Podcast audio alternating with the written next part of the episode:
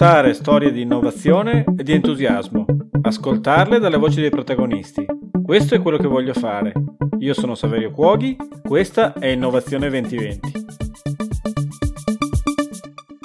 Oggi con noi a Innovazione 2020 abbiamo Simone Larghetti, eh, Project Manager della Velostazione di Bologna, eh, Presidente anche di Salva Ciclisti Bologna. Benvenuta Simona. Ciao a tutti e grazie per l'invito. Simona, raccontaci un po' che cos'è la Velostazione di Bologna e da dove parte questo, questo progetto che in realtà oramai è un'impresa. Eh, la Velostazione è un'idea che nasce dall'Associazione Salva i Ciclisti Bologna, um, anche questa è un'associazione abbastanza giovane, siamo nati nel 2013 tra le domande che ci siamo fatti su come incrementare l'uso della bicicletta a Bologna, quindi ci chiedevamo proprio cosa possiamo fare praticamente per fare in modo che tutti vadano in bici. Parlando con le persone, molti ci rispondevano non vado in bici perché ho paura che me la rubino. Quindi abbiamo lavorato su questa paura del furto ci siamo resi conto che il servizio indispensabile che mancava era proprio quello di un parcheggio custodito, soprattutto in una zona delicata come quella della stazione eh, di Bologna Centrale. Ovviamente questo problema non interessa a tutti, ma solo quelli che vanno in stazione a prendere il treno, soprattutto per lavorare, chi lavora fuori, chi fa eh, pendolare anche occasionale, perché molte persone lavorano in trasferta magari solo qualche giorno a settimana, ma eh, si trattava di un vero e proprio popolo. Siamo iniziato a girare nei dintorni della stazione e abbiamo visto che c'erano migliaia di bici parcheggiate in malo modo spesso e spesso biciclette di scarsa qualità proprio perché con la paura che mi rubano la bici, magari compro anche una bici più economica, la mia esperienza da ciclista è un'esperienza spesso faticosa, insomma c'è tutta una catena diciamo di esternalità negative legate alla paura del furto che poi scoraggiano anche facilmente la persona magari dall'usare la bici veramente in modo costante. Perché se non investo sulla bici allora sarà una bici di cattiva qualità eccetera eccetera da qui abbiamo iniziato a ragionare, eh, avevamo anche voglia, però parallelamente un altro elemento molto forte era quello di avere un luogo di comunità. Noi eravamo un gruppo di attivisti e avevamo bisogno di un posto che facesse da base. Per cui abbiamo ragionato su entrambe le cose, come tirare fuori un lavoro che ripagasse l'impegno quotidiano e professionale delle persone e allo stesso tempo dare alla città un luogo di promozione dell'uso della bicicletta, sia dal punto di vista concettuale, quindi campagne, sensibilizzazione, volontariato, eccetera, ma anche dal punto di vista pratico, quindi servizi, per cui riparazione, parcheggio custodito, vendita accessori, eccetera, eccetera. E da qui abbiamo iniziato a lavorare. La prima cosa che c'è stata è il nome Dinamo, quindi da Dinamo in poi abbiamo iniziato a, a sognare e poi anche a concretizzare, perché poi sei mesi dopo abbiamo aperto la velostazione. Ecco, quindi c'è un, un mix particolare, in realtà non inedito inedito in questo, in questo settore tra comunità, impresa, associazione, eh, impatto sociale. Come fate a tenere assieme tutti questi aspetti che eh, hanno opportunità ma anche, come dire, criticità? Ma sicuramente è stato uno dei temi centrali sia dell'avvio nel senso che all'inizio eravamo, adesso abbiamo tre anni e mezzo di vita, lo dico per chi magari non conosce il progetto, quindi siamo in una fase un pochino più matura, anche se non siamo diciamo dei dinosauri affermati e già con un'esperienza più che solida, però già adesso iniziamo a pensare in modo diverso. All'inizio volevamo molto distinguerci, cioè avevamo molta diciamo, paura di essere visti come eh, l'associazione di volontariato e non il punto di riferimento anche professionale sulle competenze meccaniche, eccetera, per cui all'inizio forse abbiamo investito poco nell'associazione che era già il nostro network forte no, di, di, anche di attività e, e, abbiamo investito tantissimo sull'aspetto di impresa, di servizi, di, diciamo anche eh, di servizi commerciali. Poi adesso nell'ultimo anno abbiamo riniziato a pensare a questa convivenza in modo molto più positivo e ci siamo resi conto di quanto la community e l'associazione, tutto quello che invece è eh, gratis, però sia la vera anima di quello che facciamo e in qualche modo permetta anche di stare in piedi al, al resto della, eh, della progettualità, perché alla fine noi non facciamo Dinamo perché abbiamo bisogno di portare a casa uno stipendio, ma eh, facciamo Dinamo per fare comunità e nel nostro piccolo per cambiare il nostro angolino di mondo. Quindi questa, questo è il nostro valore, quello che si chiama insomma valore aggiunto e, e per cui dobbiamo assolutamente convivere. La prima cosa su cui abbiamo riflettuto, dobbiamo lavorare, è come riuscire a raccontare questi due aspetti della nostra identità. Al momento, faccio un esempio pratico, abbiamo due siti, uno dinamo.bo.it e uno salvacivestibologna.it e sono due siti molto diversi che sembra parlino di progetti molto diversi, quando invece sono due progetti praticamente coesistenti.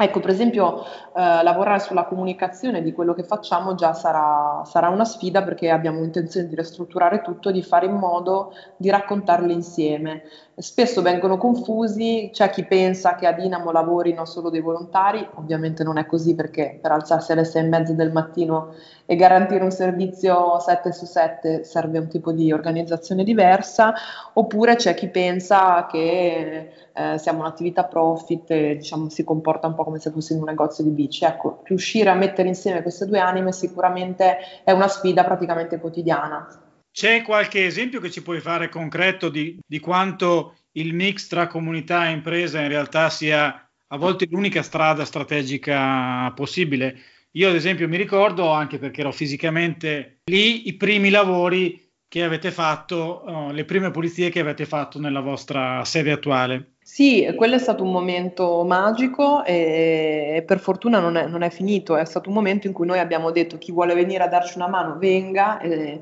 nel giro insomma, di un paio di mesi, il tempo de, di ristrutturare lo spazio, sono passati più o meno un centinaio di, di volontari ad aiutare proprio concretamente anche proprio a dipingere e, e a dare lo stucco. Eh, non è finito perché adesso viviamo di nuovo un momento simile in cui dopo insomma, vicende alterne legate a un cantiere che doveva partire, poi non è partito, avevamo chiuso una parte dei locali, adesso la dobbiamo riaprire contro ogni programma, abbiamo chiesto aiuto alla comunità. Eh, no? Cosa succede in un'azienda quando la tua pianificazione succede qualcosa esterna che, che ti rompe completamente la pianificazione? No? Bisogna reagire.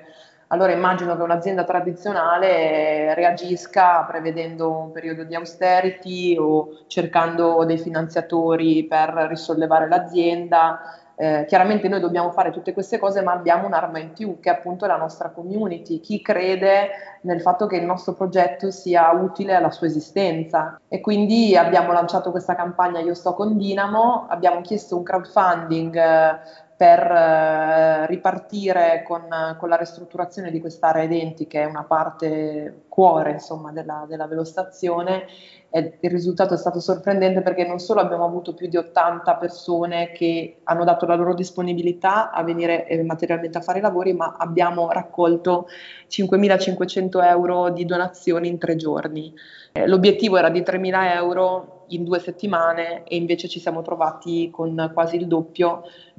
in un sesto del tempo e, e questo ci ha fatto capire di come la nostra forza sia questa. In realtà ci sono anche esempi molto più semplici, questa è stata diciamo, una cosa un po' straordinaria che a noi stessi ci ha sorpreso, ma ci sono anche esempi molto più semplici che potrei fare, ad esempio c'è cioè, proprio un'attività meramente business, cioè la vendita di un prodotto, noi ritrovati, abbiamo sempre pensato di non vendere mascherine anti-smog, okay? è un tema, noi vendiamo accessori per, per andare in bici, eh, quando ci chiedevano avete le mascherine anti-smog, no, perché una serie di ragioni, cioè la prima è che spesso non sono diciamo di buona qualità, ma quando abbiamo iniziato ad avere tante richieste di questo tipo di prodotto, ma non solo da persone che vengono in negozio a chiedere come succederebbe magari in un negozio tradizionale, ma avendo noi una community, vedendo tanta richiesta anche sui gruppi Facebook che gestiamo, sulla pagina, sui messaggi, nelle chiacchiere che facciamo con le persone che vengono a Dinamo anche solo per fare un po' di, eh, insomma, di balotta, no? come si dice in bolognese, cioè solo lì a, a, stare in compagnia ci siamo resi conto di quanta richiesta ci fosse su questo tipo di prodotto, chiaramente mh, parallelamente al problema dell'inquinamento dell'aria. E abbiamo allora deciso di investire seriamente in una ricerca approfondita su questi prodotti. Alla fine abbiamo trovato un tipo di mascherina che, che, ci piaceva, che ci sembrava di buona qualità ma di prezzo non eccessivo, perché comunque il nostro target è abbastanza nazional popolare, non vendiamo cose di alta gamma,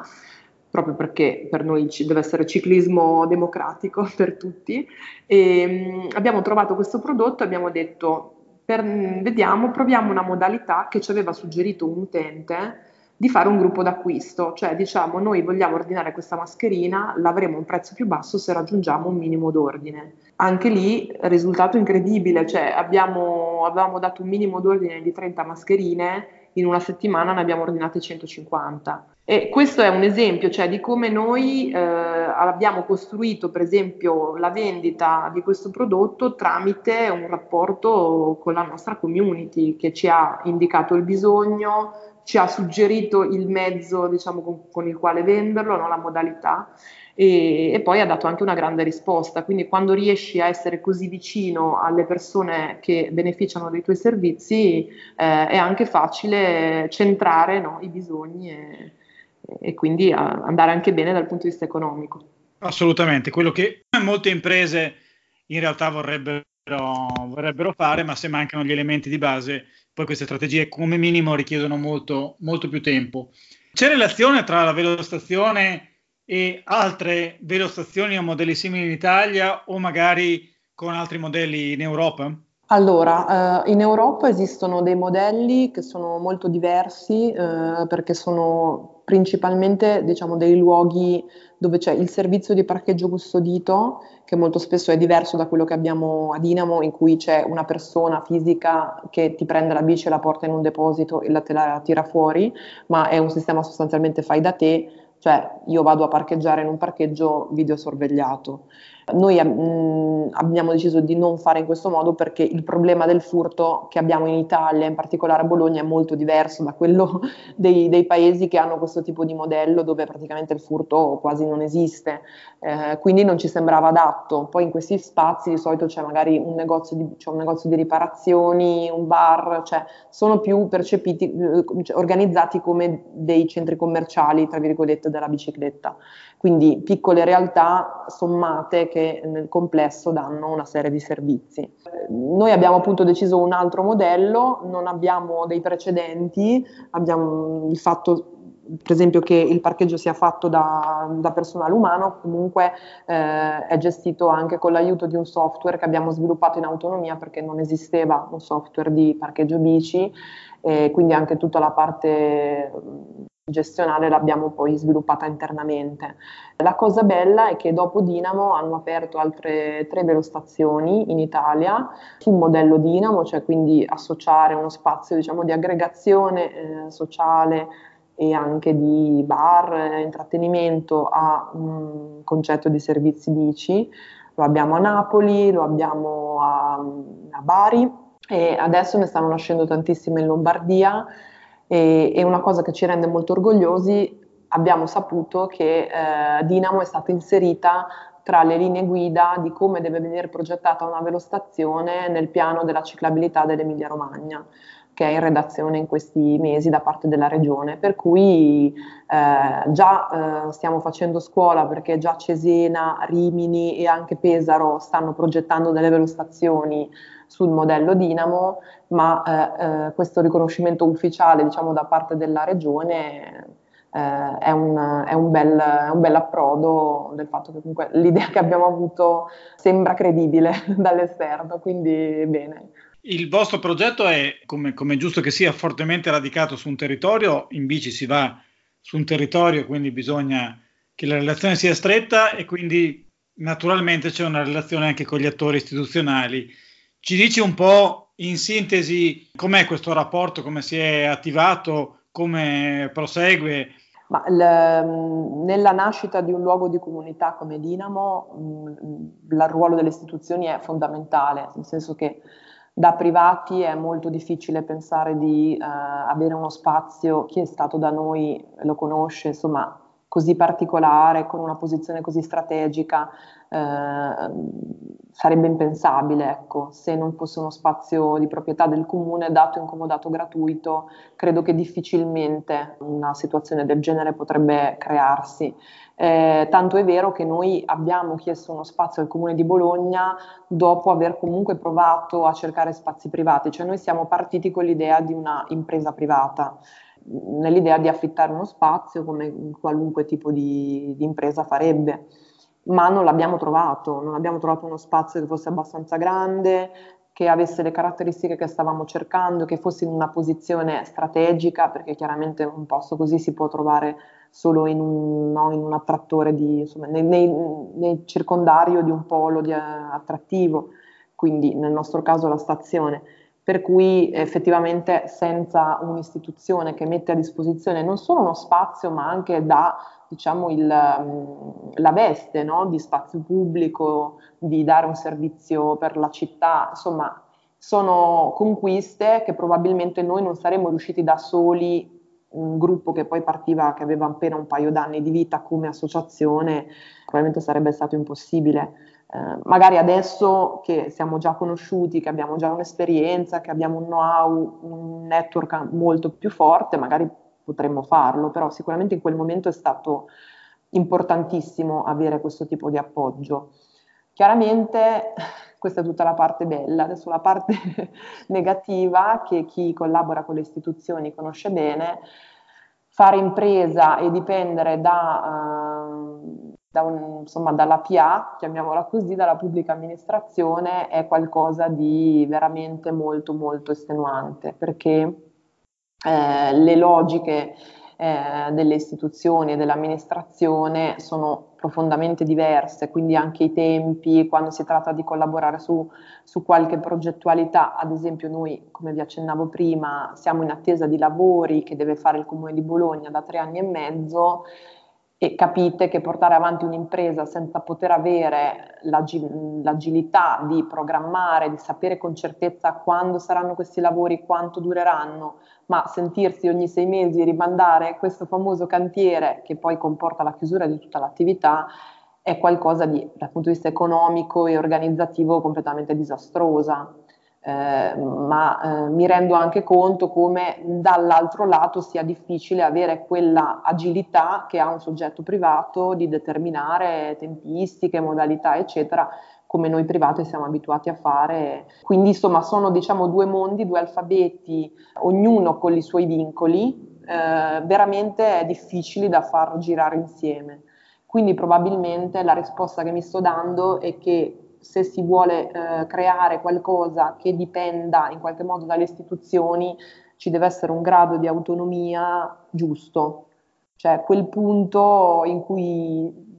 si riesce a essere mm, funzionali, ma eh, allo stesso tempo autonomi, perché eh, non si può dipendere anche solo per esempio per una cosa banale come l'arrivo di un cantiere, che noi non siamo finanziati pubblicamente, quindi non dipendiamo effettivamente no, dal, dal, pubblico, però anche solo un vincolo di questo tipo, con l'esperienza che abbiamo adesso, non lo accetteremmo mai. Quando abbiamo aperto l'abbiamo accettato perché pensavamo di poter in qualche modo coordinarci, ma mh, vedo che è pressoché impossibile e non è un fatto bolognese, ma credo che, che sia proprio nella natura di come le istituzioni e, e le amministrazioni funzionano. Ultima domanda, quindi momento di eh, cambiamento di evoluzione del, del, modello Dinamo, un po' forzato dall'esterno, un po' eh, anche derivante da vostre consapevolezze che via via avete maturato. Nei prossimi, cioè già detto il crowdfunding, nei prossimi giorni cosa succederà a Dinamo? Allora, nei prossimi mesi noi abbiamo i lavori per la riapertura dell'area eventi dall'1 al 15 aprile e vedremo se queste persone che hanno dato le loro ore riusciranno effettivamente a, a, darci una mano, ma sono convinta di sì. E poi abbiamo un evento diciamo, a sorpresa dedicato a tutti i donatori, di cui non, non dirò altro, ma ci sembra giusto ripagare le persone che hanno creduto in noi con qualcosa di speciale.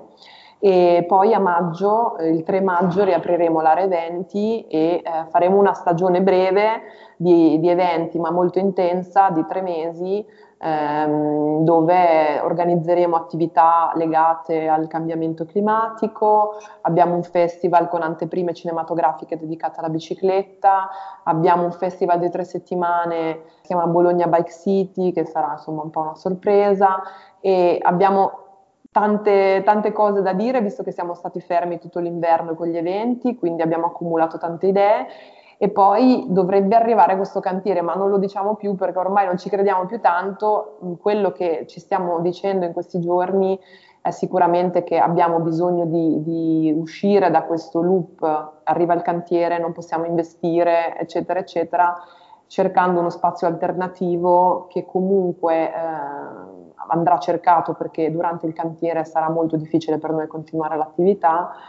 e stiamo pensando, vista la risposta della comunità, proprio se vogliamo ragionare anche su ripensare proprio la nostra impresa. Quindi noi adesso siamo una cooperativa di lavoro, stiamo ragionando sul modello della cooperativa di consumo o comunque l'idea di fondare in modo più chiaro quella che è un'impresa di comunità, quale noi siamo. Benissimo, grazie mille Simona, complimenti a te e a tutto il gruppo di, della Velostazione e ci sentiamo presto magari con, con buone novità. Grazie, grazie mille. Grazie, a presto. Innovazione 2020, la voce dei protagonisti su iTunes, Spotify e Spreaker.